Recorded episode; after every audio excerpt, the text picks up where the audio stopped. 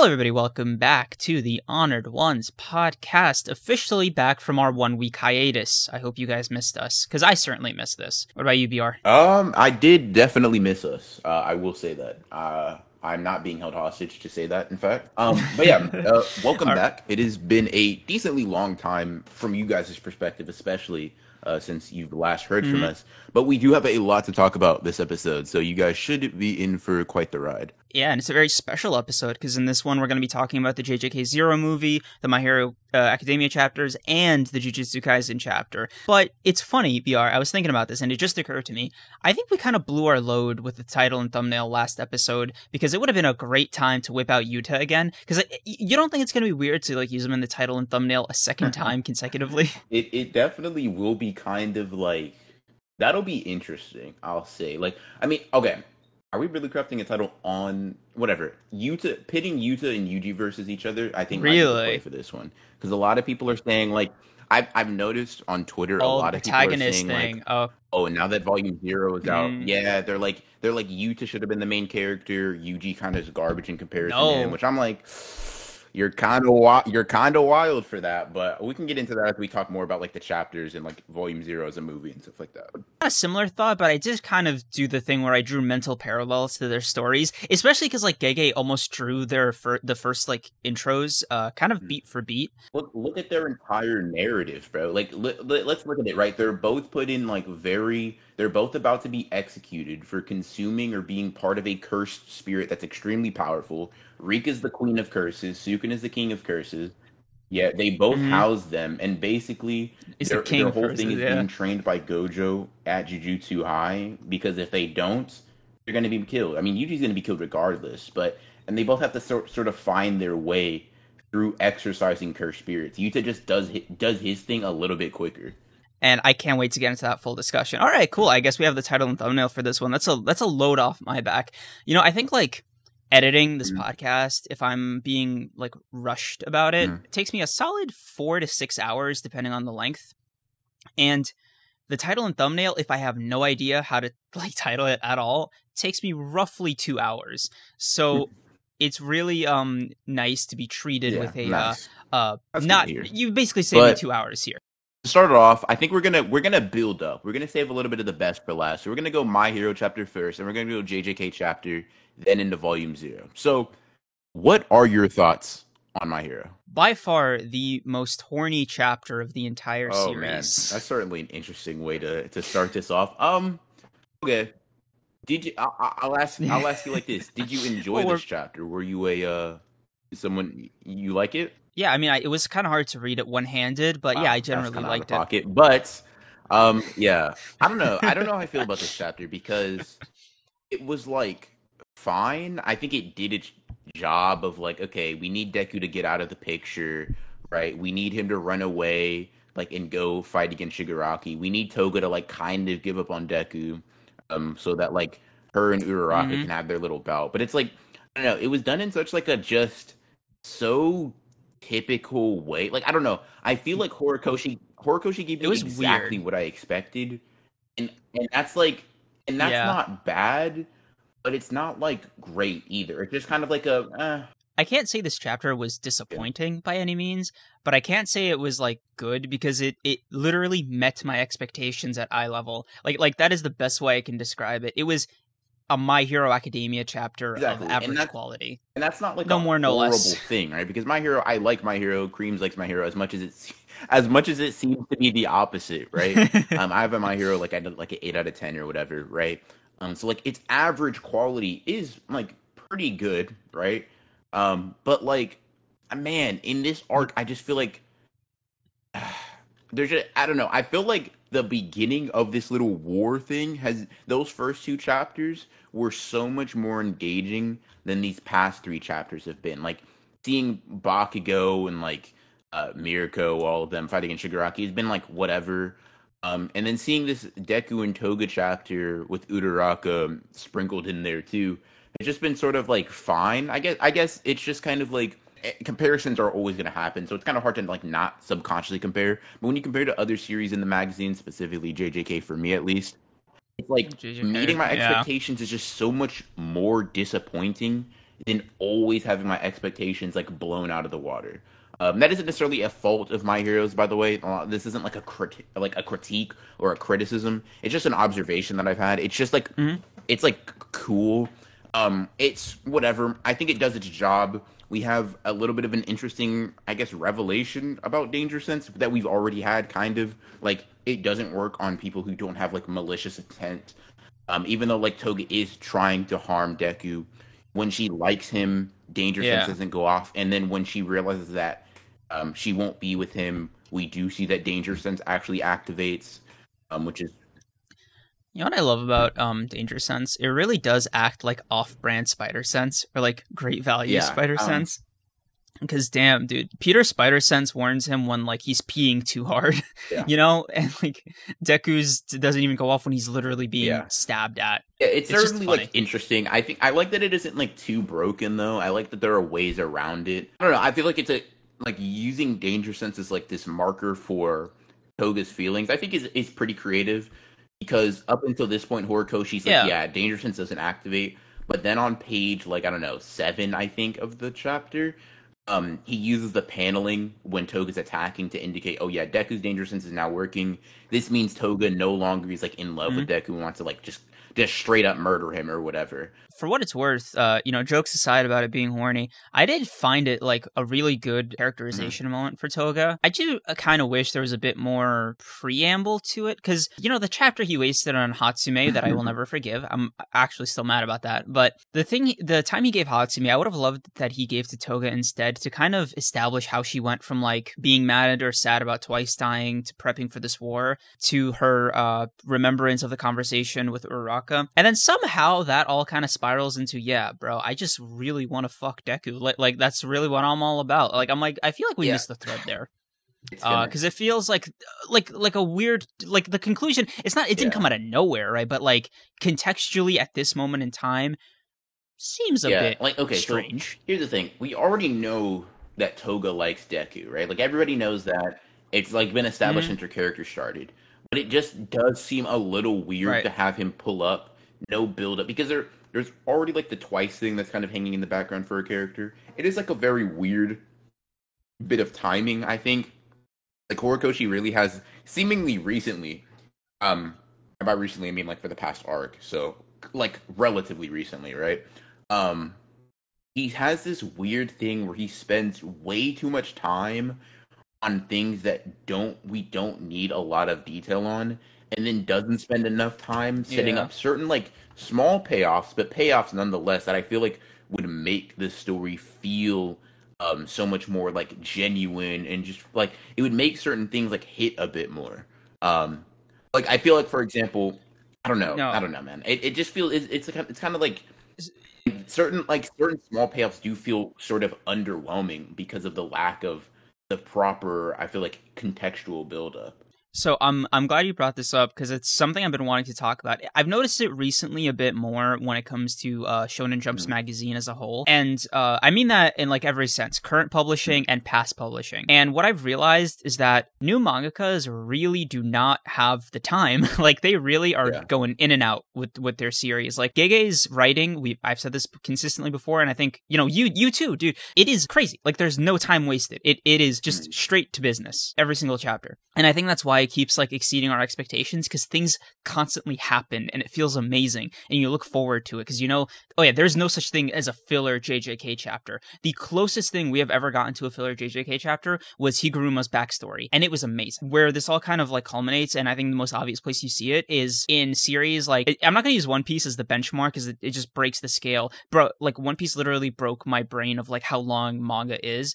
So um after getting through a thousand plus uh chapters, episodes, whatever, uh, I went. I, I was like rereading My Hero, and I was like, man, I can't believe we're already in the war arc. It feels like the series barely started. Uh, it's only three hundred chapters, and then I'm like, oh my god, three hundred chapters is Yeah. like eight years. Yeah, what that's the fuck? that's a very long time. It's almost a decade of writing. and Horikoshi's like on the longer side, you know, when when uh, you take the average out, right? And it's it's so weird to like still see like this weird because I think he's a, he's a, he's an awkward middle child of old shonen and new shonen writing styles where he's he has these moments of like really fast paced action. He could do this like really intense mini arcs, like with mm-hmm. the Stars and Stripes arc. That was yeah. like what five six chapters, and it was great, right? But it was and it was like really well written. Uh, but um, well, uh, great for what it was. Oh, it is yeah, the okay. maximum so, like yeah, level okay, so of good, agree. I agree. like so, for like, what it was. Yeah, made a, in my opinion, a bad decision with introducing her here.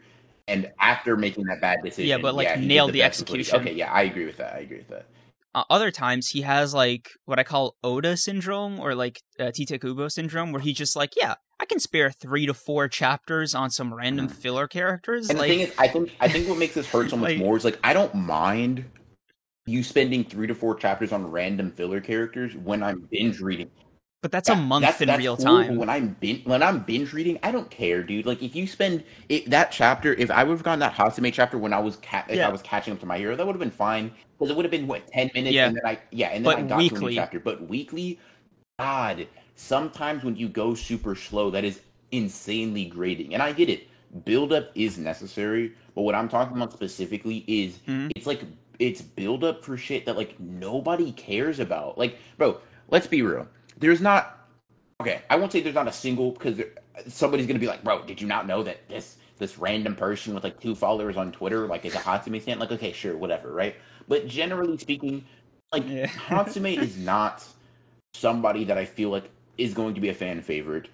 Horikoshi didn't pull off like what Gege did with the Higuruma chapter, where you make an excellent character in one chapter.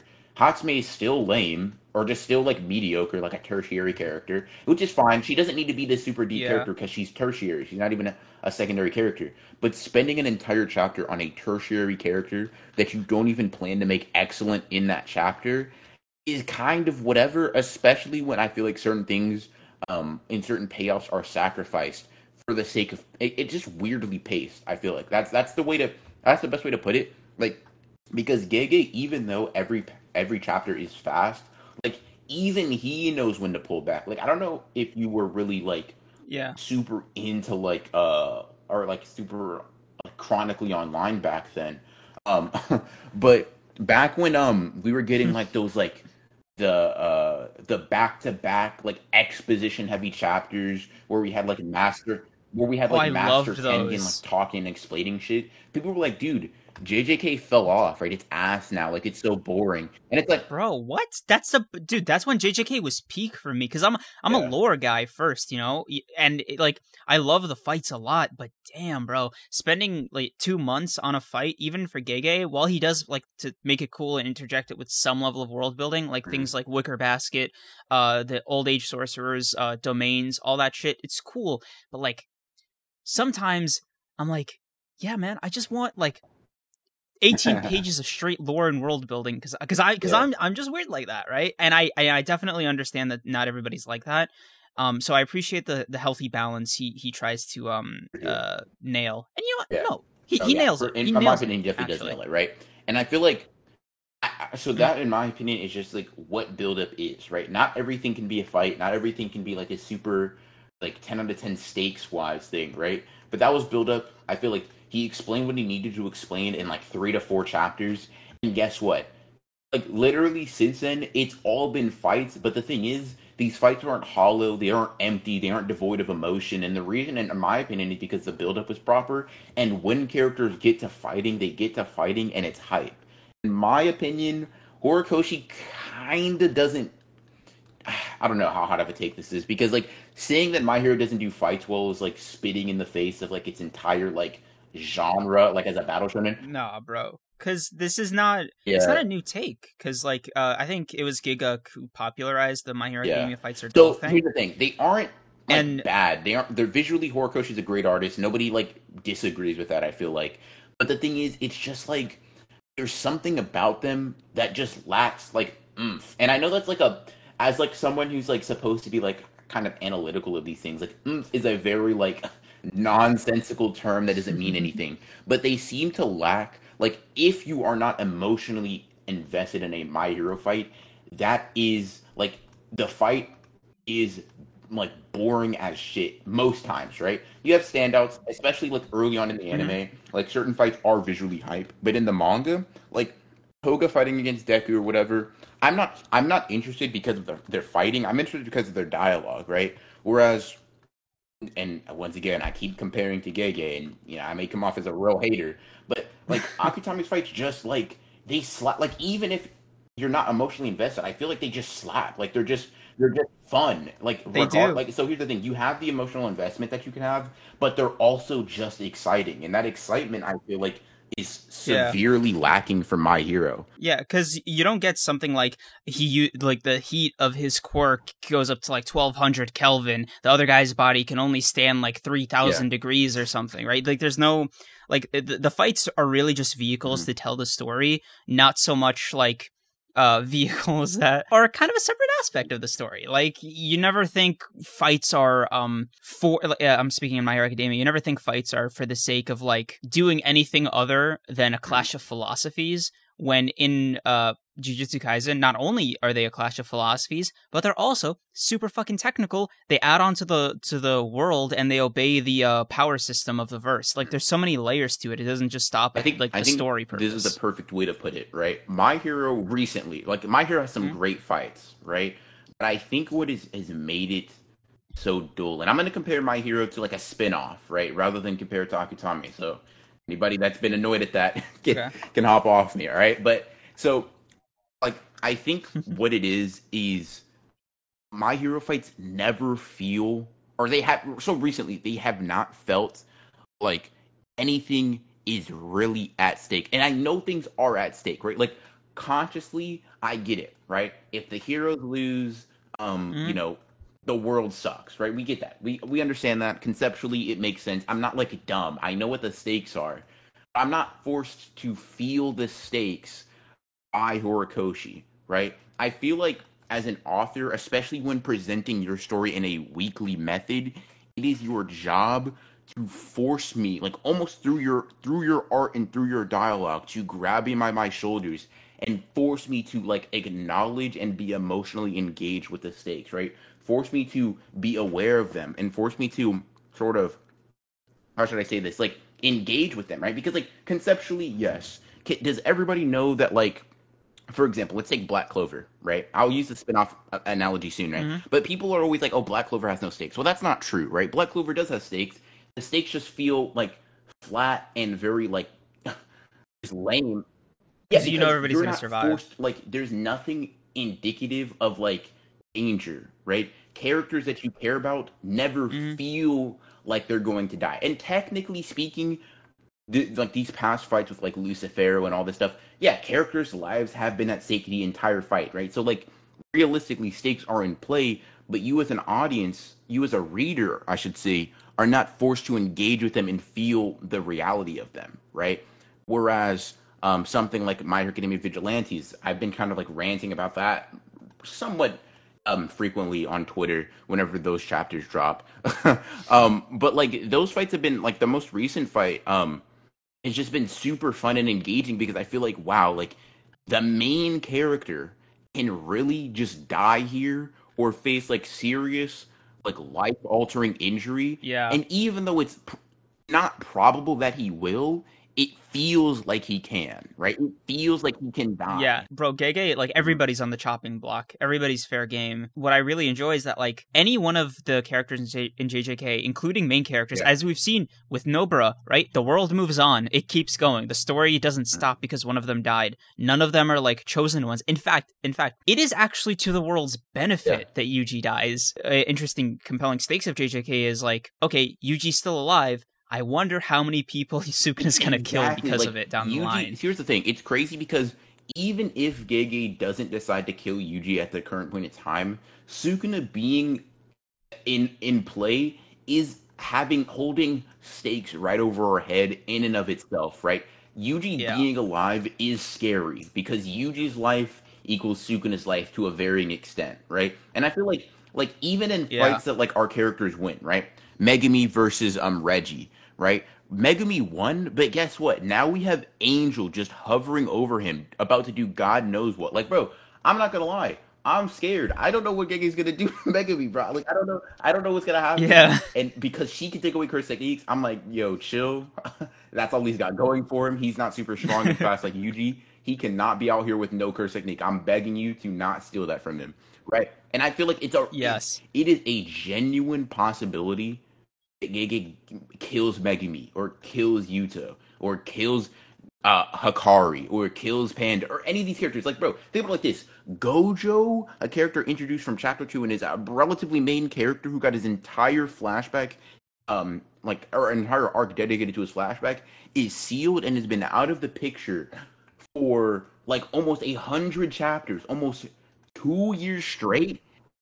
Two years straight in real time. Yeah. a factor, right? Nobara, as far as we know, is dead, and even if she isn't, the impact her death has had on the narrative in in terms of like stakes is insane. Nanami's dead. Todo lost his curse technique because he cut, he cut one of his hands off. Like Kenjaku was doing God knows what, setting up this in, insane plan to kill everybody. Like, bro, I'm personally feeling the stakes. Whereas with my hero, it's kind of like damn, I know that they're there, but I don't like I don't emotionally resonate with them. And it's just like, ugh.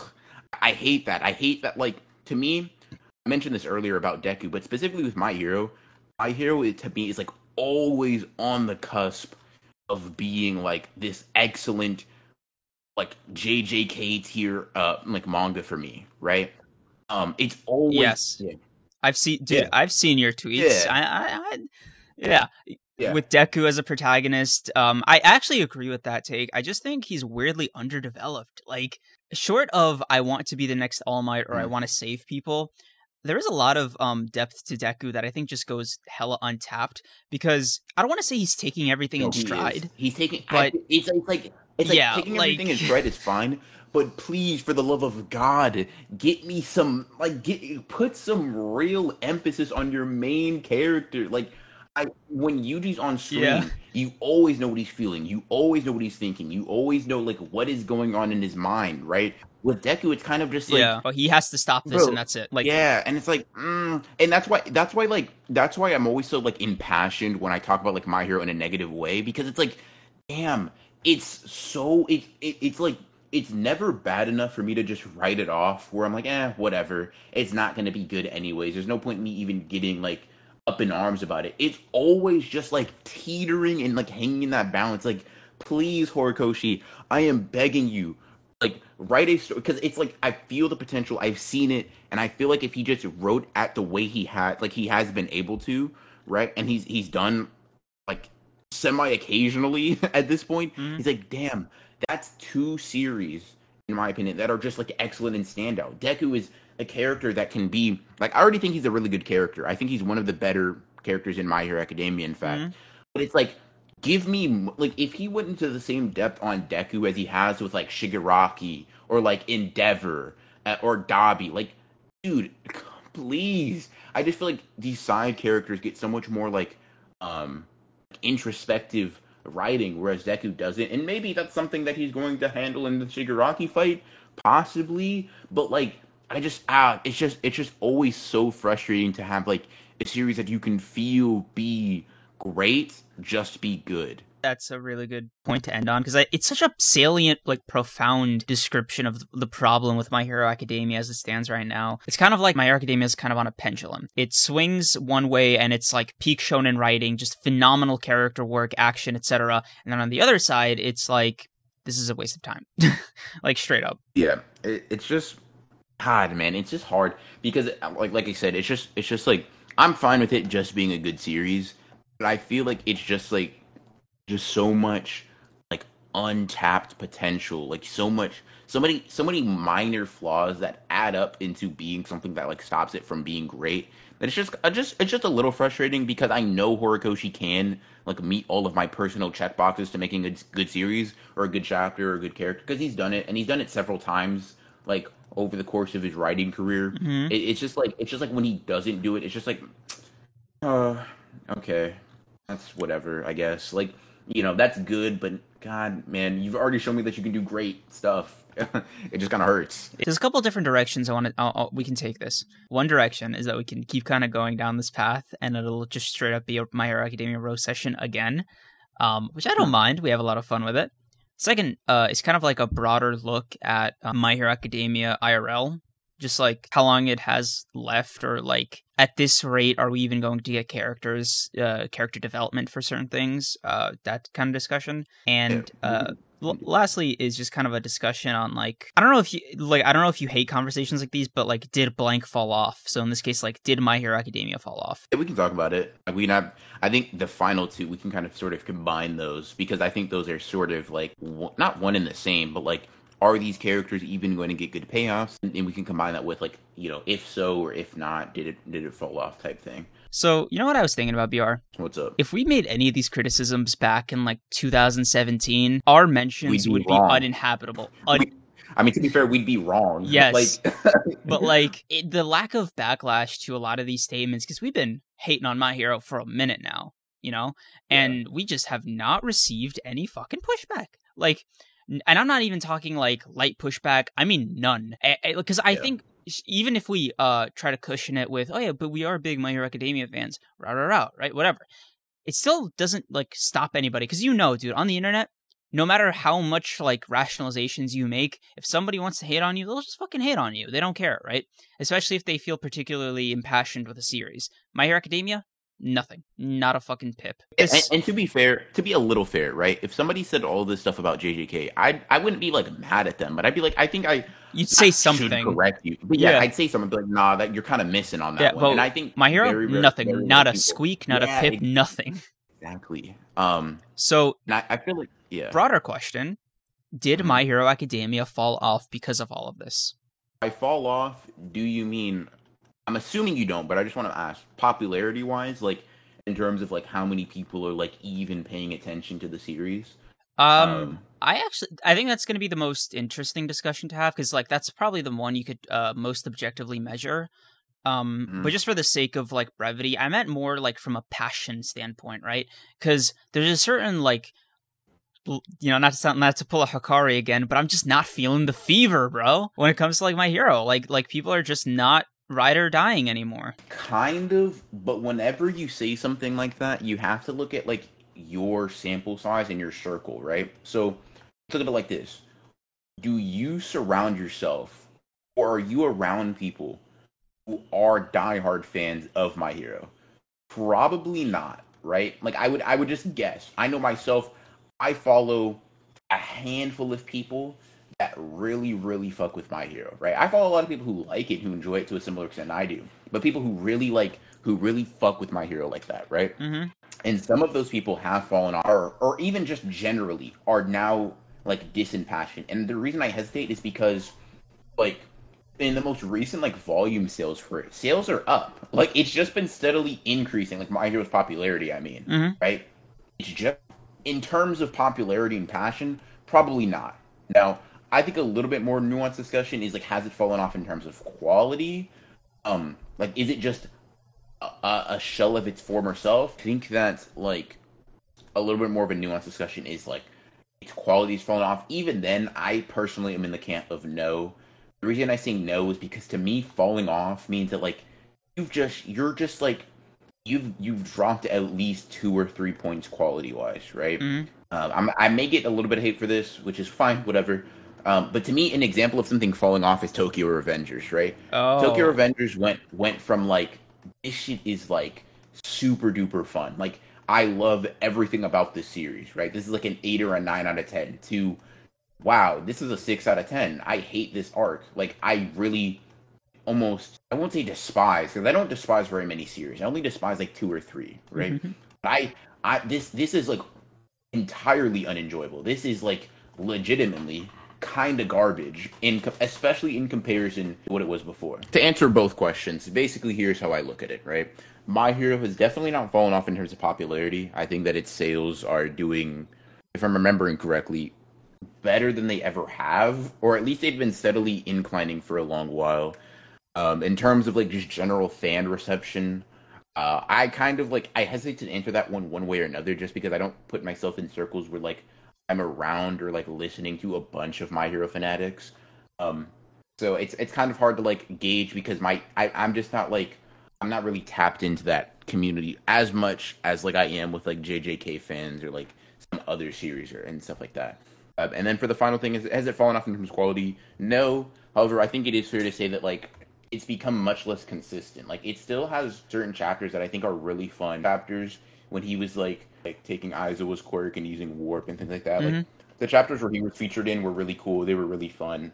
And if like Horikoshi kept those up, I think My Hero could like suddenly rise back to how it was in its prime. But I don't think it's fallen off. I just think like a series is not always going to be on its A game. Um, After, you like, eight not really years. Yeah, exactly. So it's not really fallen off. It's just like it's just not as good as it has been in its peak, and I think that's like fine. As a, as a reader, I wish it was, but like it's not like a like damn this series like Horikoshi really like dropped the ball. It's just like eh, he he's just writing and he has a, a dip in his ability, not in his ability, but like in the in the story's quality so far for me. But I think it's natural. So do I, and I'm not saying this to disparage Horikoshi. I morally uh, came at this conversation from a um, thought aspect because it's something I've um, considered when it comes to experience critiquing a series in a way that isn't always positive or necessarily constructive. You know, Mhm. as, as I'm sure you know. Of course. So it was just like a little jarring because, like, man, I've been going, like, we've been going, both of us were co conspirators here, just in case. hmm Uh, Of course. yeah, we've been going extra hard on My Hero, and I don't know about you, but I have not gotten a single comment or DM about it. I mean, even when I say like, yeah, my hero's like falling short of his potential, things like that, like on Twitter or whatever, nobody's really like said anything, which I think may just be in part because um, the things I say aren't reaching enough people to where they'd get mad, but also in part I just think people, a lot of people, at least in my circle, are sharing a similar experience of just being like, good, but damn, it was great before. yeah, Um, which isn't like a fall off. Like it's not like okay, this was like peak and now it's like trash, right? It's just like it's dropped like half a point, maybe a full point for some people. Like for me, it went from like a an eight point five, possible nine, to like an eight over like the past like I don't know, a couple dozen chapters or so. Um, so it's not like a, a huge fall off. It's not like this, this thing that I'm like, oh damn, like it's it's trash now. It's just like yeah, it's it's whatever. It's just a good series um, that I know has the potential and in fact has been great before. So it's it's somewhat disappointing, and that's why I always come off as so like passionate. It's like God, there was just so many so many small things that just irk me because of how much greater I feel like it can be. and I definitely feel that, and I and I think I agree to uh, that extent. I'm just wondering, you know, while we're still being controversial, I'm just wondering, um, Mhm. at what point in the story did it quote unquote fall off? Was it like, yeah, man, this is this is a little bit slower. It's a little bit Yeah. not as So action packed. So for me, it's not about action, but I, I think I get what you mean. Yeah. The point in the story where it became it like it like uh consciously clicked for me that I'm like, oh, this isn't like I don't think I like this as much as I do, or I, I don't think I like this as much as I did. Right? Oh, It, it clicked for me during the conclusion of Deku versus Class 1A. It was the conclusion of of their fight. And I was like, I'm not mad that the fight concluded like that. I'm mad that the fight concluded or like that Deku had his quote unquote conclusion to this art here. Once again, it wasn't like horrendous, it wasn't like complete trash or anything. It was just like, mm, that's when it like really mentally clicked. I was like, uh and then from then on it just got really inconsistent for me for like my enjoyment got really inconsistent right Mhm. you know then we went into the stars and stripes arc which you know we already we talked about that on the podcast Billion early in the times. That's where we started. yeah yeah exactly horikoshi made in my opinion a very very very bad decision introducing um her into the narrative this late and in this fashion he did the best that he could with that bad decision but that bad decision is still a bad decision and it the arc in my opinion is not like it doesn't like suck but god it was it just unnecessary um like I, in my opinion, if you cut that out and just say Shigaraki's body really needs to acclimate to all of the damage that he's taken over time, it it it functions to do the same thing. At least Yeah. so far. Maybe we'll get some crazy stars and stripe payoff, or like she's still alive inside of Shigaraki's whatever quirk stuff, and like still doing minor damage. Maybe I don't know because the series is ongoing. I could always be like that payoff could always happen later. But as of right now, as of the recording of this video, chapter 348 or whatever whatever chapter it is that art could be cut out and you just you just give some bullshit excuse like oh shigaraki just needs to acclimate to his quirks more and it, it functioned for the same thing without wasting our time without giving us this like this very poorly handled, in my opinion, not poorly handled, but this poorly thought out plot device.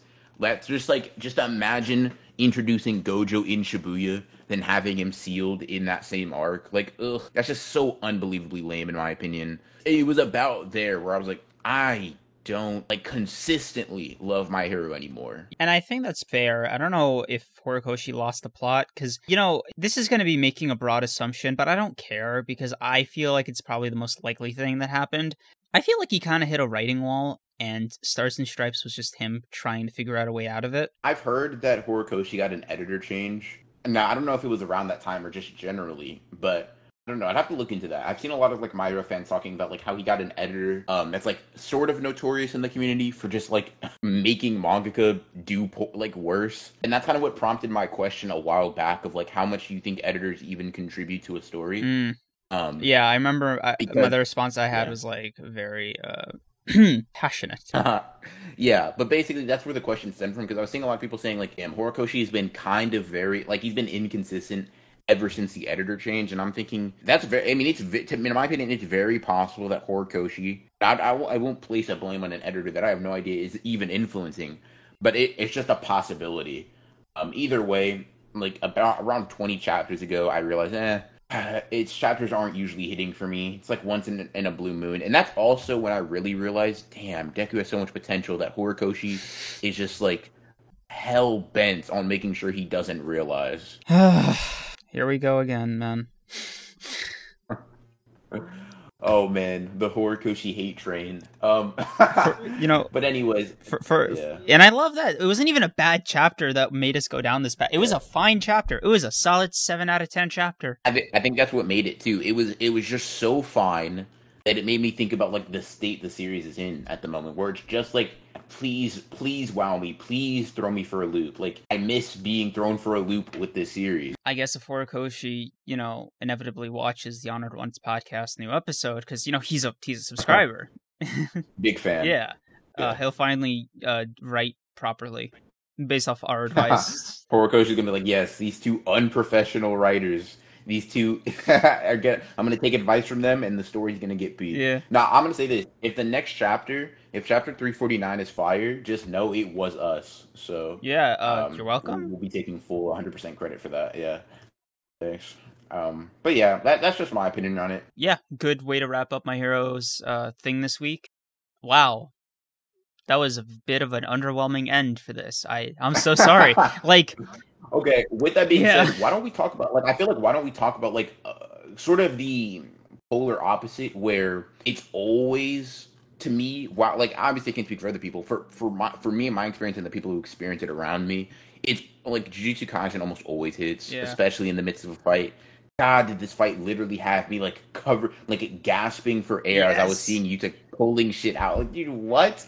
But let's talk about it. Let's Okay, talk okay. about it. What? First of all, overall thoughts on the chapter. Okay. What, what you thinking of, of the JJK chapter? uh, nine out of ten. Uh, the only thing that didn't make it a ten out of ten for me was twofold. One, the fight almost seemed as cool as it was. It borderline seemed useless because they were like it's going to be decided by the domain battle and it kind of made Yeah. like the preamble just like a showcase for Yuta, which is why it like offset that for me because man, seeing him confirmed uh, to still have the mimicry ability, whipping it out casually, uh, just like without the without the horn this time, it just it was just like part of his Yeah. lips, bro. I was like, I was fucking freaking out. And uh, there's actually two experiences I had with this chapter: one before I watched the movie, and the second uh, after I, sh- I saw the movie. So here's the thing: uh, I wanted to be a bit of a bit of a special boy, and so I heard about JJK Zero around the time I first got into Jujutsu Jujutsu Kaisen's main series. And I heard about the movie like two weeks uh, after, so I was like, okay, if a movie's coming out, I'll just wait till it's uh, comes out then. Then I saw the first trailer, and I was like, okay, yeah, I definitely get, gotta wait until the movie comes out because the animation's gonna be fire. So then uh, I wait and I wait and I wait and I wait, and I realize, oh yeah, this is Japan's release date, not ours. Because I was like, oh yeah, it's it's it's like two months away. It's gonna come out in December, and so it didn't click with me that until we got an English release trailer, I was like, ah, it's coming out in March. Fuck. yeah. And at that point, it became kind of like a personal challenge for me. So I was like, fuck it. I, I already committed myself to this. I'm not gonna bend on it. And damn it, bro, I'm so proud of myself. I kept that promise. And I, in the first time I ever watched JJK Zero or read JJK Zero or exper- experienced any of the JJK Zero story was in theaters for the first time with my friend. So it was just like really happy to experience it that way. And Yeah. it recontextualized the entire fight. yeah, I think so. Okay, so what was your okay? So like, which experience did you enjoy more, first read or read post movie? read post movie because it made some of the dialogue hit a little bit harder, especially with uh, is her what's her name? Iso? Uh, Uro, say it again. Uro. Uro. Yeah, Yeah. it made some of the dialogue with Uro make sense. Um, it made Mhm. uh his first of all, it made the whole thing with Rika way more satisfying because I was like, Mhm. uh, at the end of the movie, I was like, huh, Rika's gone. What the fuck? yeah.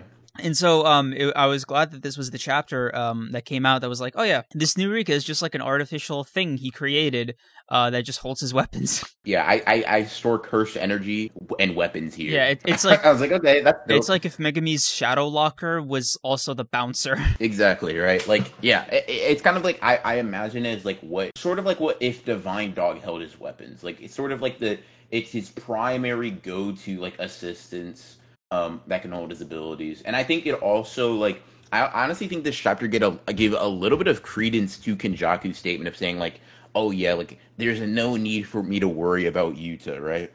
um, because I think this put a hard limitation on his abilities, right? Mhm. Um, the fact that he can only go all out for five minutes now is very interesting. Oh, I, do, I Um, completely forgot about that part because it was like just glossing over. You know, you know what? What would you give it? Right? Let, let's let's do this shit properly because we're professionals. Of course, yeah, we we never mess up. Mhm. Um, I'm giving this a ten out of ten. Uh, it was like I can't have the reaction I had to this chapter and not say it was fire, like just all the way through because like I was unbelievable. Like it, was like if there was like a camera watching me being hyped, I'd be embarrassed to have like to show my reaction to it because it was just so. I was just like so hyped. I woke up, I was just like waiting. I was like, dude, God, please give me this chapter right now. Yes. as soon as I hit ten, flip over. I'm like, oh, this is peak.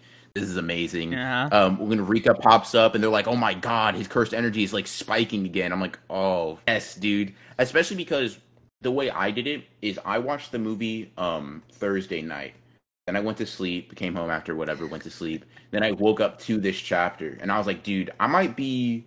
I think I have Kenjaku level planning, honestly, because I was like, "That is that was perfect." I'm I'm not gonna lie. Seeing that conclusion for Yuta in the prequel, then seeing him get to fight here, pretty cool. There's a lot of cool details um, in this chapter that I think we'll, we'll be able to go in depth on. But one of them that I really liked is the like Rika's. Um, you you can see the differences between this Rika And old and like Rika, yeah. uh, yeah. This one's much. You can tell it's much more refined because it is much. It's much smarter. Mhm. Um, and or she's much smarter. it's it's also more um on under his control. Like old Rika Mhm. seemed um almost like acting on her own at times, and uh, Yeah. I think the obvious example was like getting rid of Maki when uh, Yuta's about to heal, Sh- shit like that. But like this Rika seems to just be like It is a Shikigami Yeah. essentially. n- n- not Um, yeah, not a old Rika. yeah. yeah. O- Old Rika was her own entity, Mhm. right? Like the only reason she listened to Yuta is because she liked Yuta, Yeah. right? But she had her own, like she got jealous, Mm-hmm. right? She got angry. Like um, the only reason she listened is just because she happened to be in love with Yuta. This one just seems more of like a a master servant dynamic, more of like, hey, um, Megumi doesn't really converse with his his Shikigami. He tells them to do stuff, and he, and they do stuff, Yeah. right?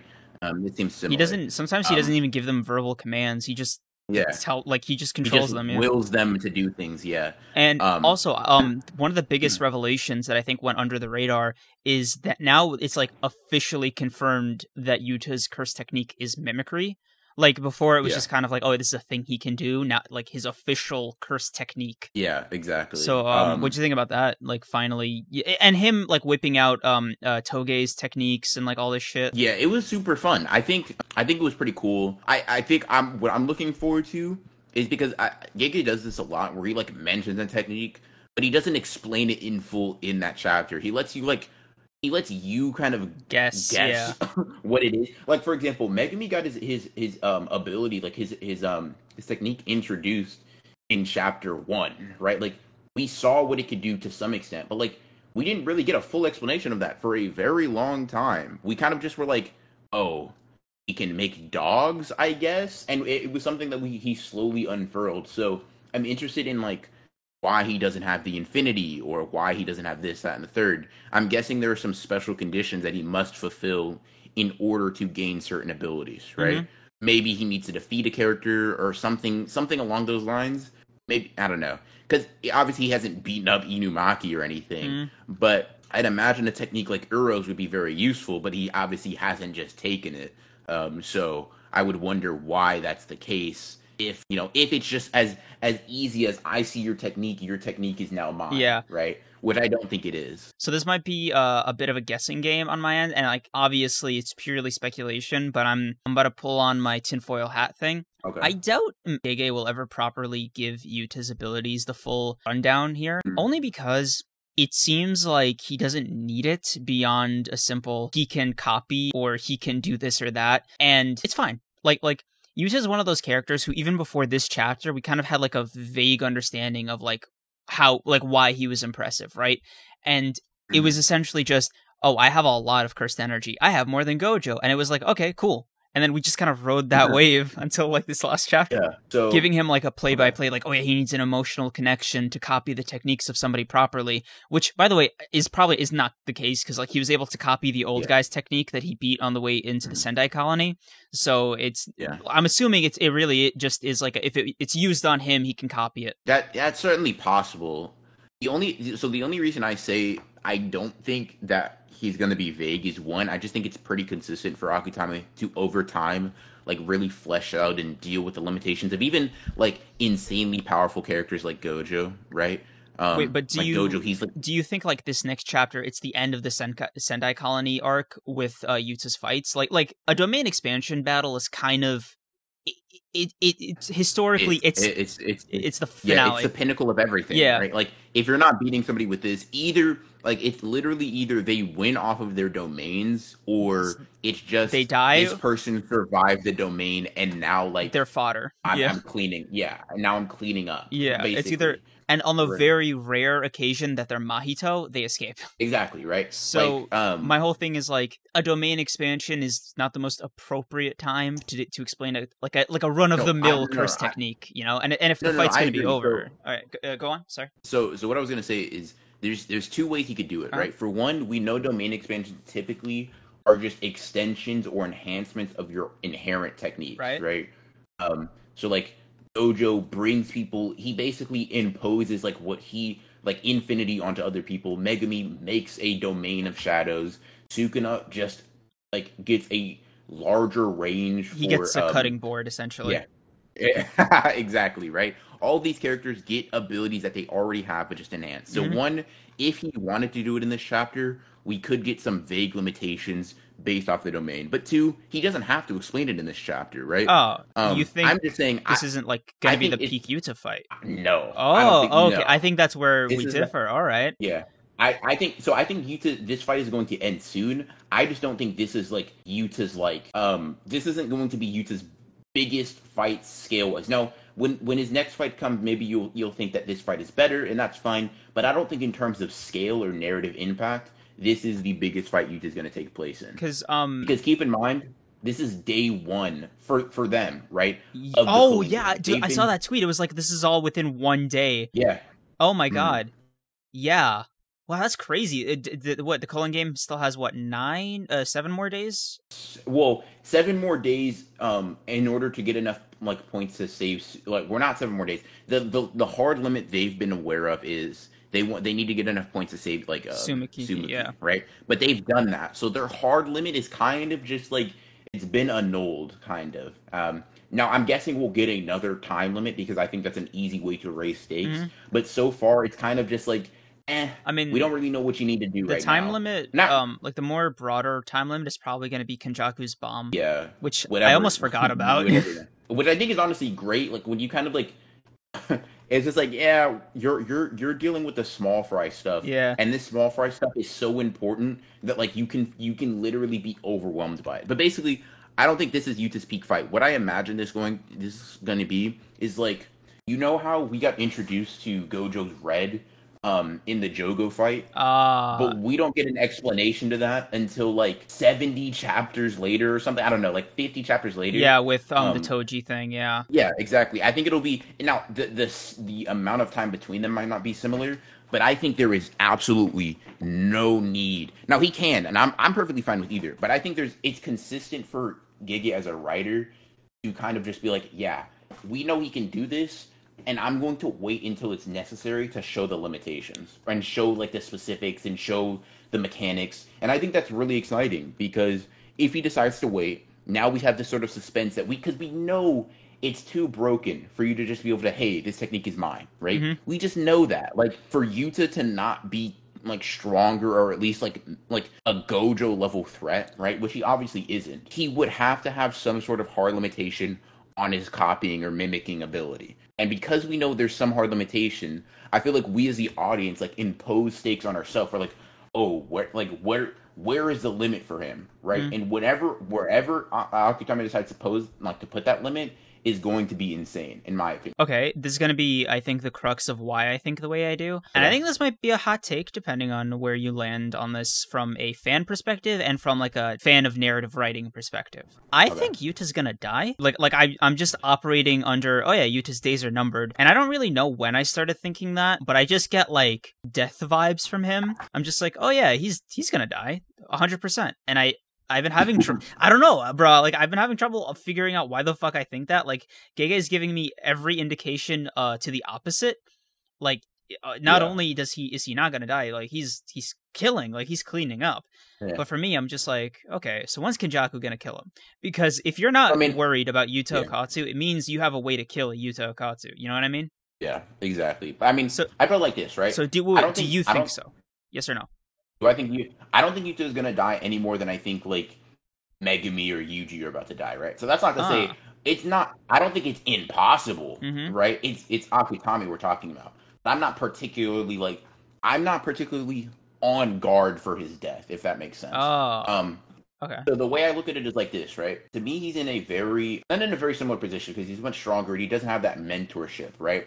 But it, to me, he kind of comes off as like how Todo did when he showed up versus Mahito. I did not think Todo was going to die. I thought they Todo was going to, and, obviously he didn't, right? Yeah. But I thought he was going to uplift him. He was going to help Yuji, and they were going to like defeat Mahito together. Todo lost his technique. Yeah. like Todo is is not weak. He's still he's still crushing like any first grade sorcerer probably right, Right. just off a straight hand. Yeah. But he's not a viable fighter as he is now. And Um, you know, I, And I, didn't I didn't expect. I that. don't even think his technique was that big of a loss uh, when he's fighting solo because he it's not like he used it all the time and it's not like he can right like uh, unless it's to get Mm-hmm. secret weapons that he stashed. Um, Boogie Mhm. Woogie is not like an offensive technique. Yeah, for sure. It's just I think that we we know that in the, like Todo stated that he can handle like five grade one sorcerers without his not sorcerers but curses, right? But he used his technique for a special grade, so that makes me think, hey, maybe Todo's hard limit in terms of like exercising ability without boogie woogie and without one hand is like a special like your typical special grade Your curse, fodder right? special grade, yes. Yeah, yeah. So I think I think he's still very strong, but he's not. He's nowhere near Yuji anymore. To me, he's no. He's not even like like Megumi's far surpassed him. Yuta's always been stronger, right? But I think Toto like was a character who I never expected to be taken out of the game the way he was. So when I say I don't think Yuta is gonna die, it's not that I don't think he can. It's just that particularly right now, I am not. I'm not like more worried about him than I would be generally. Hmm. Um, so it's kind of just like, yeah, I'm I'm scared, but like the same level of scared that I am about like most characters in Jujutsu Kaisen. like it's not like a particular thing for Yuta. Now I do think that Yuta's like boldness uh, about taking on Kenjaku Yeah, could is put much into question, especially now that we know the limitations of his ability. Mhm. Depending on his domain expansion, Yuta may out himself right here, right now, as a character who simply can't where he is currently. If his domain is broken, broken, like it's like you're you're here, you lose type thing. Mhm. Sure, maybe I can see why he'd even think so. But if it's not, if it's more of like a Dagon type of domain where you can, even if you're not like you don't have a domain of your own, you can fight your way out of it. Like Naobito was kind of he was kind of throwing hands in it. Nanami was kind of throwing hands in it. Maki was kind of throwing hands in it, even before Megumi showed Right. up. If it's like that, you no, no. His boasting is just that. Well, I mean, But I, how do you take the whole Kenjaku Yuta thing? Because I actually give uh, a lot of credence to Kenjaku as a, a, a narrator. Um, I think Mhm. he definitely knows what he's talking about a lot more than people give him credit for. And when it comes to something like, yeah, Yuta, he's cool, I guess, whatever, fuck him, then I'm like, okay.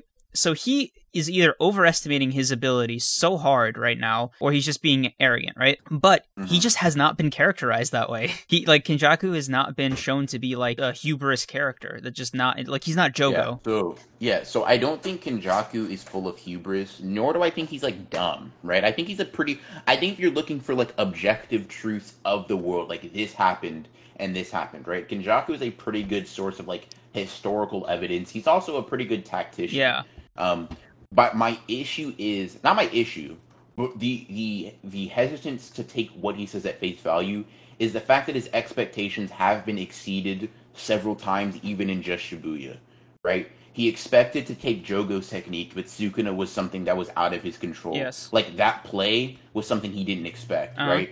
He didn't expect Gojo to be able to like make this um the prison realm unmovable for a certain amount of time, Yeah. right? That was something even though his whole plan hinged on that, that was unexpected. yeah, but he he Right. never lost his Um, composure even once. No, no, I agree. Kenjaku's only been surprised, but what I'm saying is, I think it's like Kenjaku can generally be a smart and tact uh, tactical character, Mhm.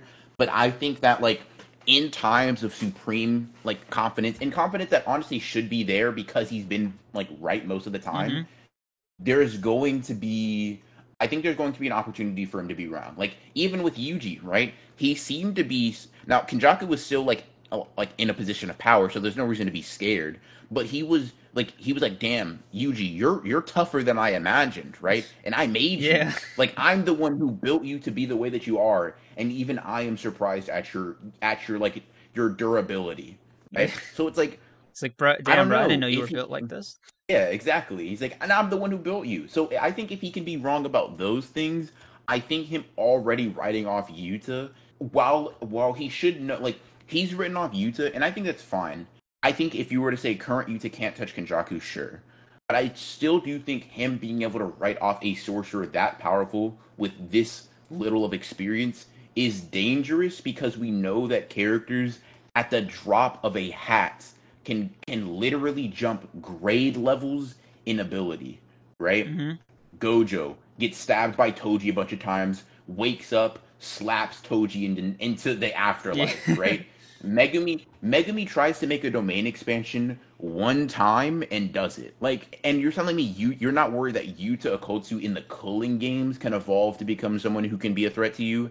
I don't know. I feel like he's he's his um like once he's made a plan, he re- maybe he relies on everything going according to plan a bit too much. We'll see though. We don't know too much about Kenjaku's like nature and character, Mhm. but I do think that there's some there's some wiggle room to say, hey, Kenjaku can be wrong, and even if he isn't wrong now, we know consistently sorcerers like Yuji went from literal fodder to like in, in what a couple of Yeah, months. to a to a menace, like like to a straight up Yeah. threat. Yeah.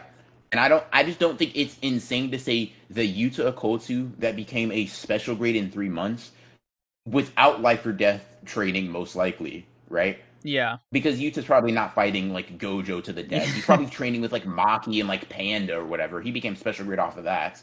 And if he and if he goes from that in three months, I don't know why fighting some of the strongest sorcerers or curse spirits in existence can't make him drastically evolve. So I don't disagree with you that that is kind of an unknown X factor in the fight, but I'm not coming at it from like a one v one situation with Kenjaku. Like I don't think his plan is, oh yeah, if if uh, Yuta comes, I got this shit. He's not Miguel, right? Yeah. But it's like when uh he was faced with the problem of Gojo, he his his instinct wasn't I can I can take him. It was oh I have to seal this guy away, otherwise I will literally die. Like like nothing I planned will come through to fruition if he is alive. I think that's fair. The only thing, the only reason I don't think Kenjaku's taking that stand is because with Gojo, he acknowledges he's like, dude, even before, like when he's talking about his plan, he doesn't just say Gojo's not a threat. He says, Gojo, you're the biggest threat to my plans in existence, yeah. right? But I made this special plan to get you out of the picture. With Yuta in one page, he's just like, who cares about him, right? Endless curse energy and the ability to copy curse techniques. I'm not worried about that. Mm-hmm. Like, now I'm not saying Kenjaku thinks he's going to 1v1 him, but I also don't think Kenjaku's taking the same precautions, or at least he hasn't indicated that he's taking the same precautions or similar precautions with Yuta as he did Gojo. To me, it seems like he's like Gojo, dude. I have to like formulate this like several month plan, getting everything in place, using humans to to weaken you, using these curse spirits to trick you, all this stuff just to put you in a box, yeah. right? But Yuta, he's like, eh, whatever. Like I'll deal with it as not, it comes.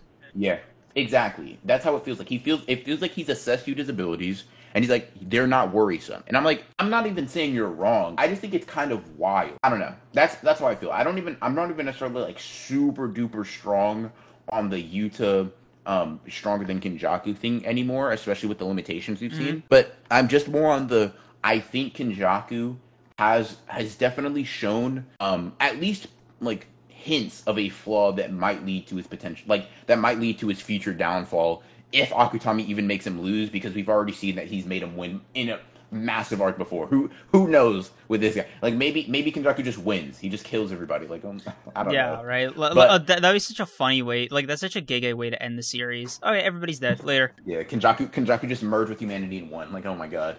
Um, you know. But yeah, if assuming Kenjaku's taken down, I think it's very possible um, that like Kenjaku's um, sort of not overestimation, but like his supreme confidence in his planning skills may lead him to to be taken out by certain X factors. I guess it depends on your perception of the Culling Games and the grander JJK story. Like, to what effect is the Culling Games meant to matter, right? Because if you take a look at the Night Parade of 100 Demons from uh, the move from the JJK movie slash JJK Zero manga, uh, which I guess is a natural segue uh, into get talking about the movie because uh, it relates a lot to um to, to what we're talking about right now the Night Parade of 100 Demons didn't technically happen. Like it, like it wasn't impressive, right? Like that was um supposed to be the preamble for like this all-out war essentially right or like this all-out like genocide uh geto had planned uh, upon taking rika but the thing yeah. is he failed at step one like like that's a thing that really clicked with me during this movie like Geto failed like with with like like to get his foot in the door so to speak right he was just he yeah. like he was so pathetic and i and i mean this like with all due respect because i think the way Geto went about it was very inspiring but he was just mm-hmm. so pathetic at like being a villain he couldn't get past step one of his evil plan and he lost to a guy that was what uh practicing sorcery for like a couple months max and he was like 16 right? And geto was one of the four special grade curse users on the planet. With that being said it, it like characterization aside right? We can assume that Kenjaku has gotten rid of the weaknesses of Kinja- of uh, Geto's mindset. Like, like I think you. So, what do you think the weaknesses of Geto's mindset were? Because I think that the reason Geto lost is just it, it wasn't really a mindset thing. He simply with the arsenal he yes. had, he just wasn't strong enough. strong enough to put Yuta down. He didn't attack him when he was uh, using reverse curse technique, for example, right? He didn't like really mm. go all out to like stop him from doing stuff uh, during like the uh, what do you call it? Space between each part of the fight. You know that thing where like they fight, take a break for dialogue, fight again. Yeah. I, I don't know what like what the shorthand for that is called, but like that essentially, right? He gave Yuta a lot of mm-hmm. breathing room. And that's just not something that Kenjaku does. And on top of that, Arsenal aside, it speaks volumes to Kenjaku's ability to better utilize Geto's uh, body and his curse technique because we've seen, man, through Kenjaku, Geto was he was a joke. He, he was not living up to his own potential, really. You think so? Oh, 100%. Mm. Like, yes, he, he trained to like an insane point, you know, hand to hand. Uh, he knew how to use his techniques and all that crap, but he just didn't know how to mm. apply the fact that, like, he was probably one of the strongest people on the planet, but he had this mindset of, like, being an underdog. And yes, his benchmark was Gojo, so I don't necessarily blame him for thinking that. But at the same time, mm. like, he wasn't acting like, oh yeah, I'm a legitimate threat to the world he was already defeated mentally by Gojo.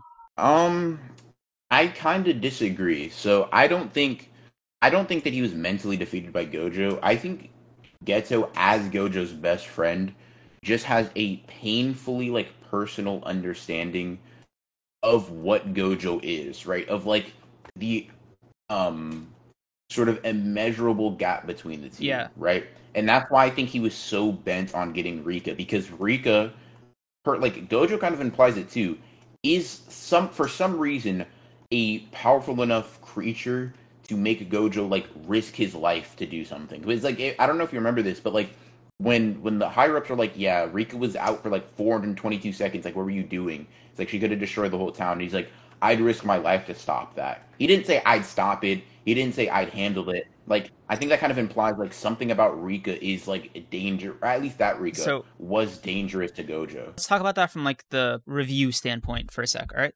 Because it's it actually falls into a lot of not issues I had with the movie, but like particular things of notice that I want to talk about on the podcast, right? A Few things just that I thought were really fun that I that I just want to like address. Uh, they don't merit full combos, but they're just really neat. Uh, one, it was really cool to see Nanami set his uh Black Flash record. Uh, on screen, Oh yeah, yeah, I thought that was really sick. Mm. It was really nice to see Todo and the rest of them uh, fight during said uh, event. The fight with Gojo and Miguel. Uh, we're gonna t- talk like circle back to that because it was just the funniest part of the movie in my opinion.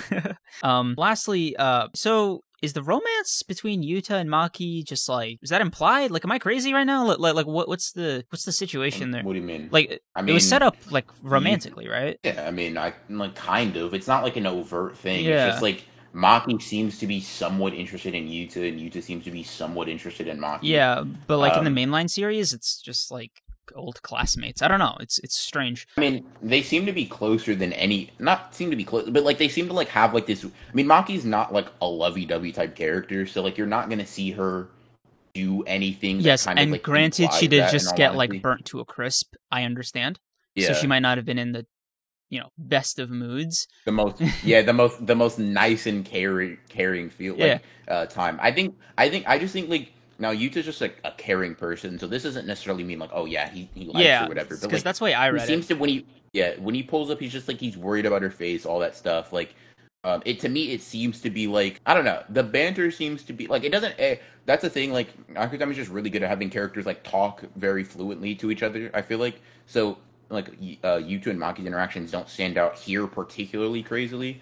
Um but i do think um like they're at the bare minimum shown to have like a really close relationship. Like when Yuta says oh yeah Hakari's like stronger than me when he gets upset Maki's like no he's not. Like chill out. Um like things like that. It's just like they're at least like very close friends obviously. Um i think volume zero is where you get the most of the implications i think there's no appropriate time right now to really like there's no there's no time where they'd be they'd be focused on that if that makes sense No, no, I I I agree. It was just like a funny. Um, uh, I wonder if Gege just abandoned that for whatever reason. I want to address what you said because I I think it factors in. Mhm. They adapted JJK Zero, the manga, pretty faithfully, right? I would argue almost too faithfully because since it came out before the mainline series, a lot of the things that were stated or like are just established laws in the main verse are just slightly off kilter in the movie. And I and I wanted to know if you noticed it as well. They never said Gojo was the strongest in JJK Zero. yeah Never Uh, do they? Never. no They never explicitly said Gojo Yeah. was the strongest, and I don't think Gege meant for it meant him meant for him to be. Uh, the reason I think this is simply because I couldn't. Can you even imagine Black Blindfold Gojo saying something like "I could die," like that phrase? uh probably not Yeah, it's just not a thing. Like even like even with uh this conversation with Yuji and Gojo where he was like, "Oh, is uh Su can you like who's stronger, you or him?" And Gojo was like, "Well, he might cause me a little trouble if he regained his full power, but I'd still win." Like like easy peasy, right? Yeah. That's not the same Gojo that was in 0. Like like at least from my reading, right? So the fact that like he wasn't Mhm. actually stated to be the strongest, um the fact that like he wasn't treated as this absolute pillar that he is in um the mainline series and the fact that he to bring up the Miguel thing cuz like dude can we talk about this like best moment in this in the, in the entire movie right aside from the fact that Miguel saw this guy perfectly grasped every aspect of his power and said but he's not me he was like yeah it's like that's psychotic to me cuz like if you're going up against Gojo Satoru Gojo right we who has made like Mhm. actual full blown old ass adult sorcerers crap themselves at like 8 to 10 years old you know, he made he made dudes Yeah. retire by being born. Mhm. That is not the guy that you just challenge like that. And Miguel is just not an idiot. Like he's just not characterized as like a meathead or a, a simpleton, right? That's just not an so Sure. like that that reaction just doesn't jive if Gojo is not isn't the strongest in Zero. So I, so the fact that it's Okay, like so implied, I, yeah. I dis I kind I don't so I kind of disagree with that. So Gojo, if if you're you're I- don't recall him ever being stated to be the strongest or whatever. So that makes sense. That's fine. But I do disagree that Gojo isn't like portrayed to just be like a monster. by and No, far he is. like the most No, no. powerful in. I'm talking series. about like the super like the other stuff. Like like the um the thing about like making people retire, the child with the six eyes and the limitless from the Gojo clan, right? Like that Yeah. that Gojo wasn't in JJK Zero. Right? Like like I that mean- aspect of his character from a lore perspective didn't seem present. He just seemed like the mentor in JJK Zero who happened to be really powerful, right? It wasn't so much like um with he didn't give me that sense that like modern gojo gave me where if he shows up the, the fight is over like like like like when uh in the mainline series when gojo uh is about to enter a battle or when gojo is like uh there there's no there's no from the reader's perspective and from the character's perspective that's it. Like like that's he's got this we can we can sorry we can chill out we, we can hang back. The thing is right gojo was there on the front lines didn't stop them. And I'll, I'll just say it a lot of these sorcerers didn't need to die with gojo being there. And it was such an open space that gojo could have fought freely. Like like jjk mainline gojo could have fought freely to his heart's content washed the entirety of uh, Geto's cult, all of these uh, cursed spirits, none of these sorcerers really had to die because it, it's just a, like I keep saying. I'm sorry for like just uh, repeating myself like this because I'm I, I feel like I'm not being very um articulate with how I'm phrasing this, but modern Gojo or like uh, JJK proper Gojo is the strongest in his verse, right? Like he is the pinnacle of Jujutsu Society. He is the pinnacle of, of the powers in Jujutsu Kaisen. He is literally like the one above all in JJK, right? Like like he is the status he wields, the power he wields. It's all like v- made very clear, made very blunt. Like that is the role he serves, right? In JJK Zero, Mhm. he does not give. He, he's not treated the same way, and I just think that's like it makes them almost So- two separate characters, almost. I mean, I don't necessarily disagree. The only thing I like, I don't, I don't know if this is an issue or take contention with. I, I guess is the better way to put it. Is Gojo didn't come off like that initially either, right? Gojo has several fights under his belt that have proven that to us, right? So like in my like Gojo's first showing when he beats up Sukuna, like that's cool, right? But we have no like scale for that. Like okay, he beat up like you know this Sukuna guy, like cool, Yeah. whatever. He's strong, But- but that's established. a couple Um, things in that fight. I think in the Japanese version, he said, "I'm the strongest," or and I think in the English dub, he said something like, "I'm way too strong for that guy." I personally like the sub version. The thing he said in the next episode when Yuji was getting into JJK uh, before he saw the principal, he literally gave him like the full like baseball card stats of Sukuna. And by extension, the audience, and he was like, "Yeah, this is the guy. He's like the big bad of this verse, right?" I still got him. He, he like like so it- like Sure. these things while Um, small were like huge to show Gojo's status in the verse.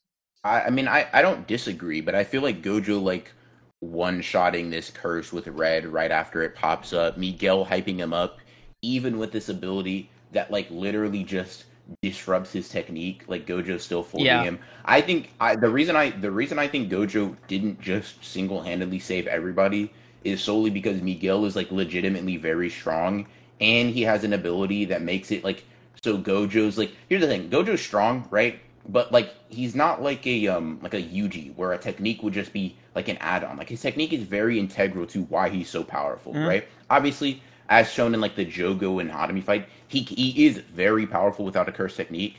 Um, but his curse technique is a like a huge part to like his overall power, Right. right? As most sorcerers are.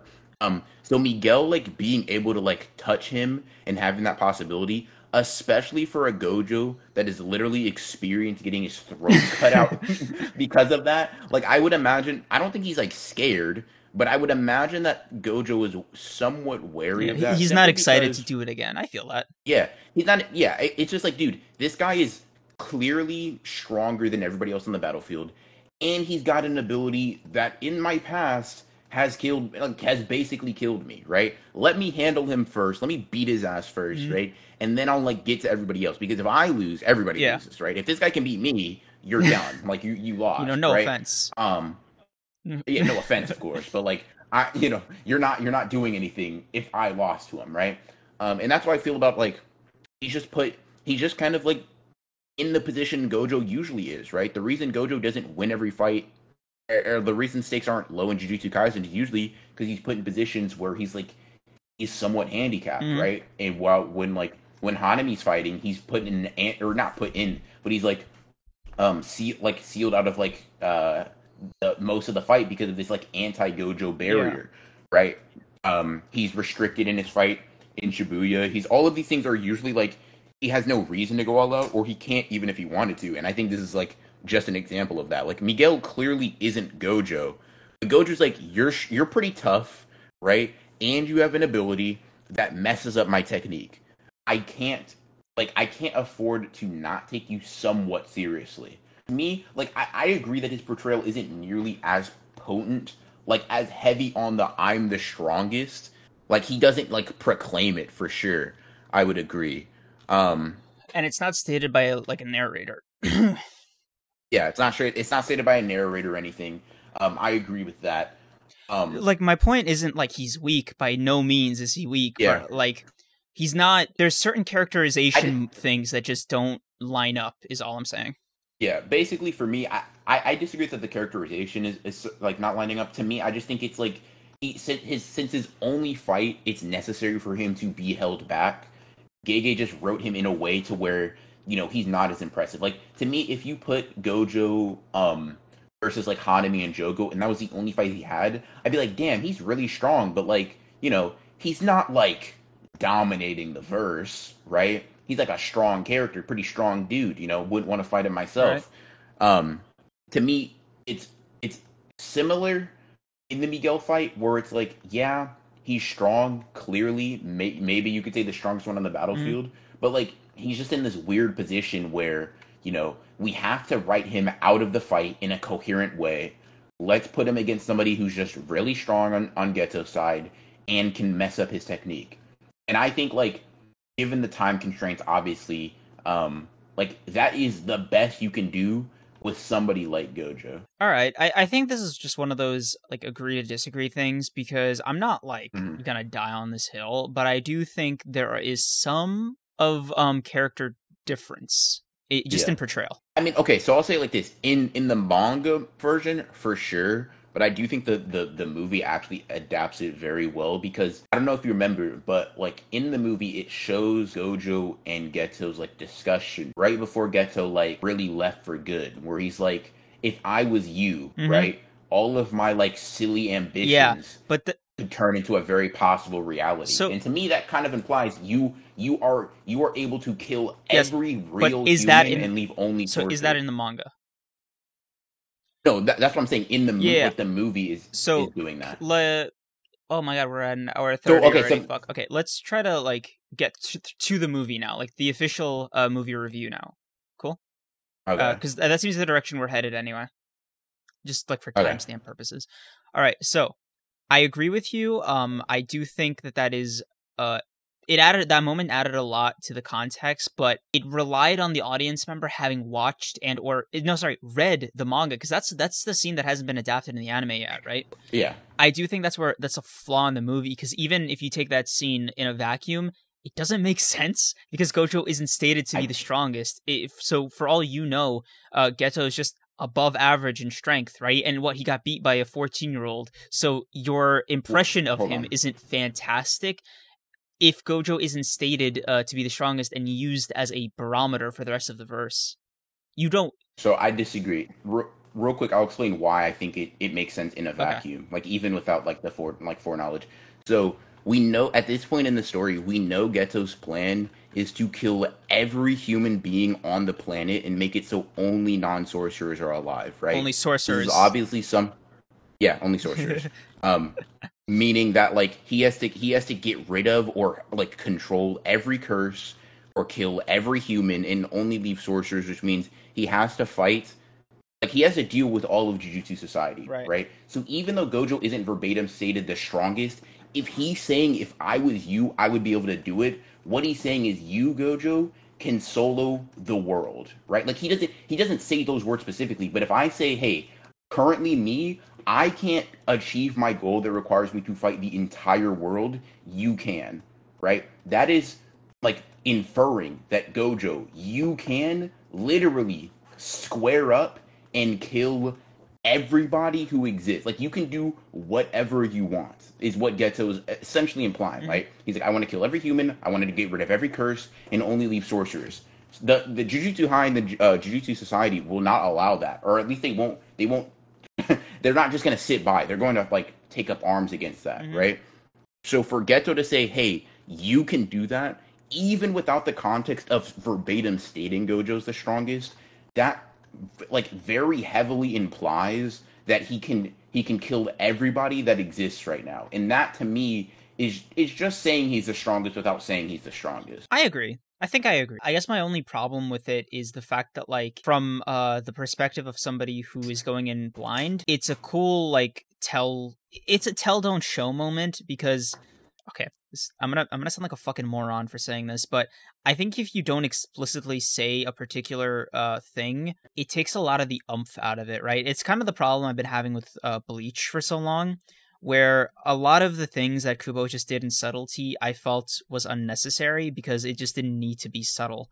So in JJK, right, like Gojo is the strongest, carries a lot of the strain of a a few particular scenes in my opinion. Like if it was oh yeah gojo that's he's the strongest guy in our fucking world. If he can't do a thing it's basically impossible right? Or something along those lines. And then followed up with that scene you understand geto's pain on a more fundamental level. So i i actually think they should have um adapted the gojo's past arc into the into the movie. I know they wouldn't have and it wouldn't have made like total sense and it would have made the runtime like three hours but like gojo's uh, past as like a movie would totally fucking work more than jjk zero because JJK Zero, um, and this is going to be the official movie review. It was really, really good for adapting what five chapters, ten chapters.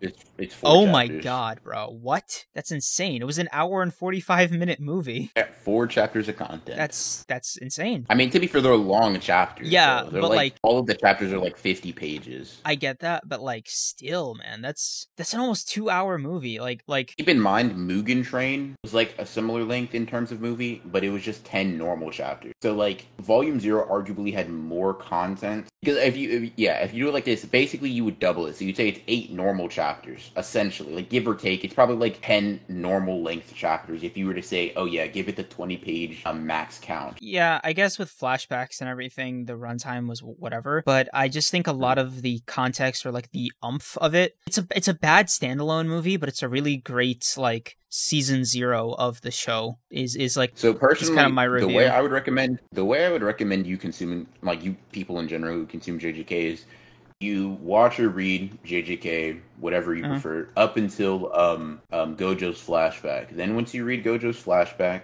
you watch or read Volume Zero because to me, yes, that's when it. Yeah, that's when it-.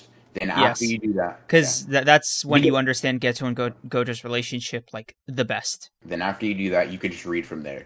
To me, like, and I'm gonna be talking about that in my review. I think that like, I think the, the one character that's kind of like not bad, but falls massively It's short of the potential they do have is Yeah. He's a very, he's a very meh, not meh, Because you don't know anything like, about him. Because in in the manga, like his motivations, yeah. everything is just so tragic, and like you feel for this guy, Yeah. despite him being a fucking racist, like like straight up. But like you get it, bro. Like his abandonment uh with uh Gojo, how he like fell from being like a kind, compassionate sorcerer who just wouldn't kill indiscriminately to being like straight up source uh, jujutsu Hitler. Like like you understand uh Geto on like a more deep level and you understand why he feels the way he feels, why he does the things he does, and like why other people are sympathetic to his cause. Yeah, and I think a lot of that context is missing.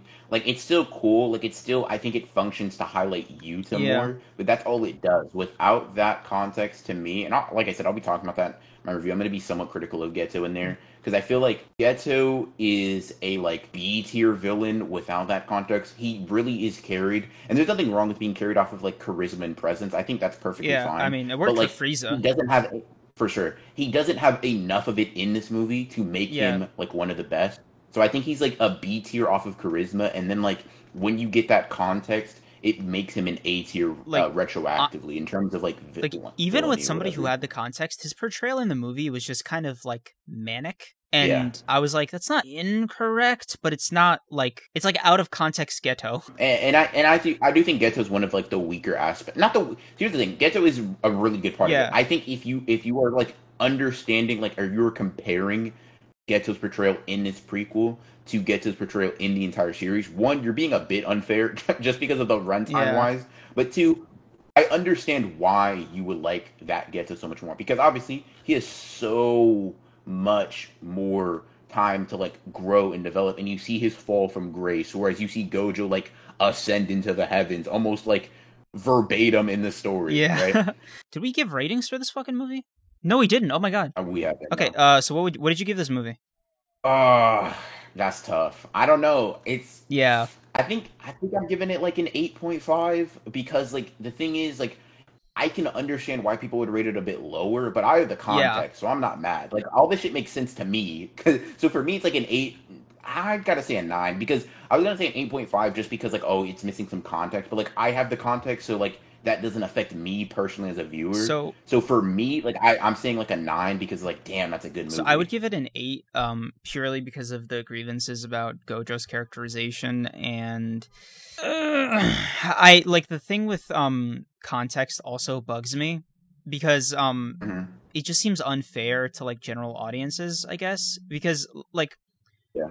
JJK Zero, it's yeah it's a prequel right Yeah. but like they add scenes like the like from uh the future mainline series to kind of try to offset Mhm. that so it's like it's not like the the thought didn't cross their minds i'm just mad they didn't commit to it more because i feel like it's gonna be a, i think it'll be a nine after season two comes out because let's be real not a lot of people who sent who, who were seeing the movie read the manga So I'm not sure. Maybe, maybe that's fair. Like I don't know. Honestly, I have no idea. a lot of people with their kids there and stuff, you know, like like it was just it was very much just like yeah. another movie, you know, and I think there's a certain Yeah. level of like respect the medium that you have to like uh, Mhm. apply here. Maybe I think uh, on home release and especially like bundled with the other seasons, it'll be like a nine. Like I think definitely after Yeah. the Gojo's past arc gets adapted, like it'll definitely be like a, a very big pillar of the JJK uh uh lo- like media lore, whatever.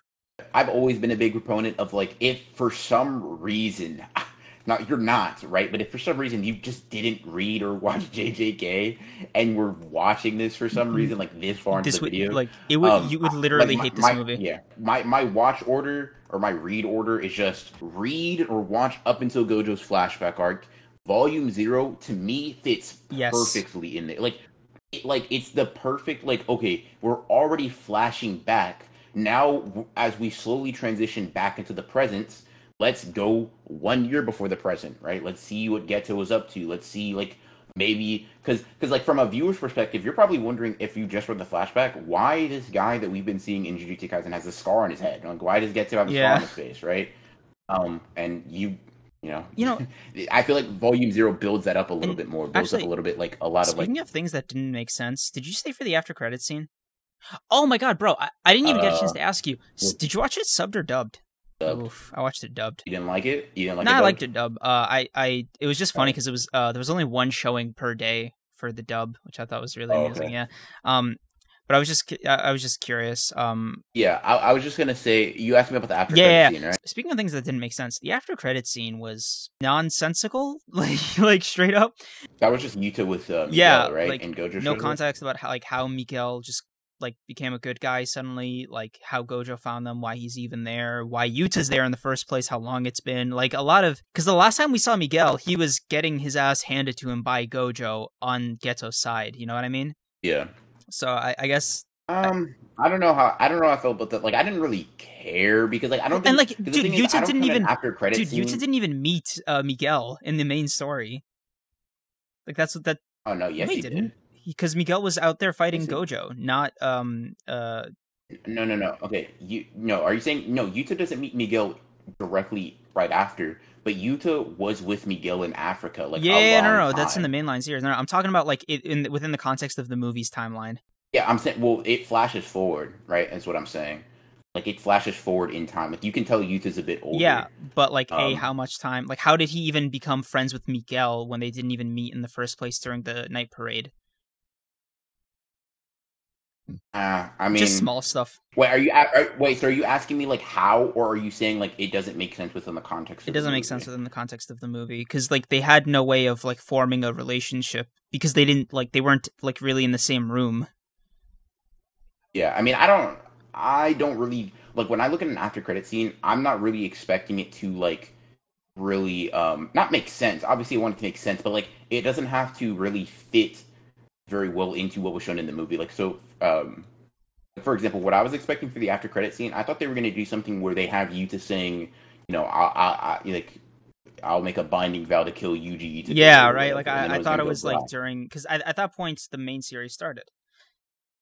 Yeah, um, but that wouldn't make sense either, right? Contextually, like, oh, why is why does Yuta want to kill Yuji? How does Yuta even know who Yuji is? Like, I just think an after credit scene is meant to like, it's like, oh, this is something else that happens post movie um, it'll be recontextualized with later content. That's the way I look. That's the way I view an after credit scene. Like it's like this is future things that will be relevant.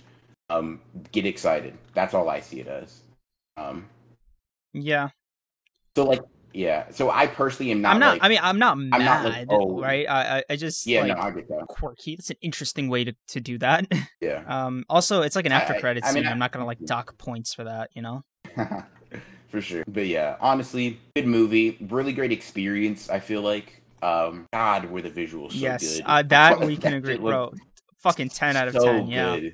No, I think this was a really good episode. Um, I don't think we touched on literally every part of everything. Otherwise, we'd be here for like more time. God, there was so much I could have talked about for Jujutsu Kaisen that Yeah. chapter. God, Um, I will Yeah. say, uh, great movie, great experience. I'll say, yeah, the chapter coming out really in close, uh, like, uh, like in close relation to when the movie came out. I I, I doubt Gege planned it, but I'm gonna give him credit for that because why the fuck Uh, not? That and you know, that's fire. I felt like so inspired again um by the movie. I was like, oh shit, I forgot that I like this series a lot. Like like I like it's my third favorite series, and I think I've said that before, but like man, being a YouTuber, um, it doesn't make you not love the things you love, but you do feel a little a little bit like you can't enjoy it the same way as like a typical uh consumer.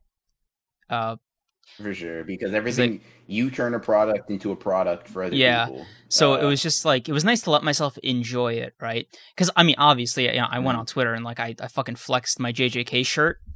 Uh, I don't know if you saw Mhm. that, but like, I fucking love that shirt. I'm gonna send it to you right now. I, like, I, I just, I just want you to see it. Yeah. Yeah. Yeah. I mean, even even now, like I'm like in the in the theater, I think it makes it look much more of a interesting Mm-hmm. experience, just because like you know I'm not doing like I I'm just there to experience it.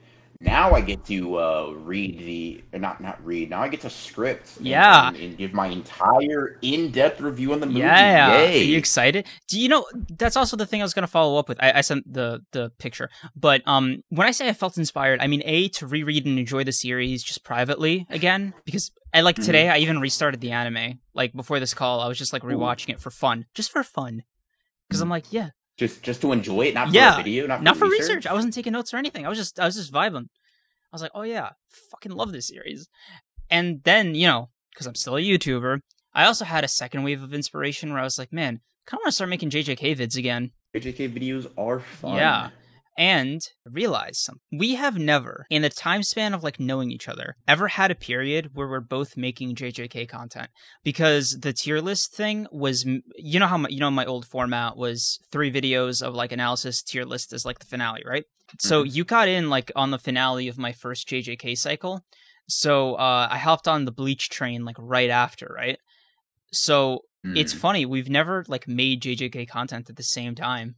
Yeah, which is interesting because I'm always making JJK Yeah. content, like all yeah, the time. like I'm fucking Uh, my, my my channel is like fucking ADHD, man. Like it's like whatever I'm hyper focused on at the time is what I make videos on, and I feel like bound to that. I've been slowly loosening my grip on that, um, because of you. Actually, you know, shout out, you know, Broken Ronin, best podcast co-host ever. yes, sir. Yes, sir. I looked at I looked at your Um, videos and I was like, yeah, all right. I, I don't just have to make videos about the same thing eight times in a row before I get burnt out on it and have to start doing that from from scratch the next time with a different show. Yeah, you can just like, hey, I, I enjoyed this. Let me make a video Mhm. on it. Then let me move on to something else I enjoyed. So I'm I'm pretty psyched about that and fuck, we didn't get a touch on the poll results. I'll just do that really quickly. So, poll results, uh, Honored One's first poll, whatever. We asked you guys what speed you watch the uh, greatest podcast on Earth on. And much to my shock, with, uh, what is it? Oh, let me pull up the numbers real quick. This, dude, this is why. This is why we need a Jamie. Wasn't it like eighty six percent like normal or something? I don't know. I think it was It was like crazy. Like, like I, I didn't expect. And then we can get in. We can get into a conversation about like my uh, abilities as a viewer. But with 338 votes tallied, 86 percent of people said they watched it at normal speed. What the hell? What, Because it is normal. dude? That is psychotic to me. That is demon energy. Like. I want to get into I Aw, get into some of these replies and the the broad strokes purposes like like the, the the comment I see most often in response to this poll is that people just like listen to us. I I, can't, I couldn't believe that. Yes. What? That's normal. that is regular. Um, even like with like uh, so I'm listening to like this like nine hour review of a video uh, of a movie, right? And I'm not speeding this up at all, bro. Take you gotta you gotta bask in the in the um lack of brevity that they have. Because think about it like this, right? A lot of people listen to this stuff to pass Mhm. time or to like like while they do something, like say workout or drive. So if they blitz through it, right, they're blitzing through the content they have in order to like not be bored. I'd imagine that like unless you're like so like I get it with like tutorials. Like you're trying to get information, you're trying to get Mhm. it quickly. But like if you're just trying to be entertained, I want to be entertained for longer, personally. Maybe I'm the weird one because I I just watch. dude, I've I've mentioned this so many times, but like. I watch my shit at like 2.5x speed sometimes if I'm feeling particularly impatient. Like I got a plugin specifically just to increase my speed.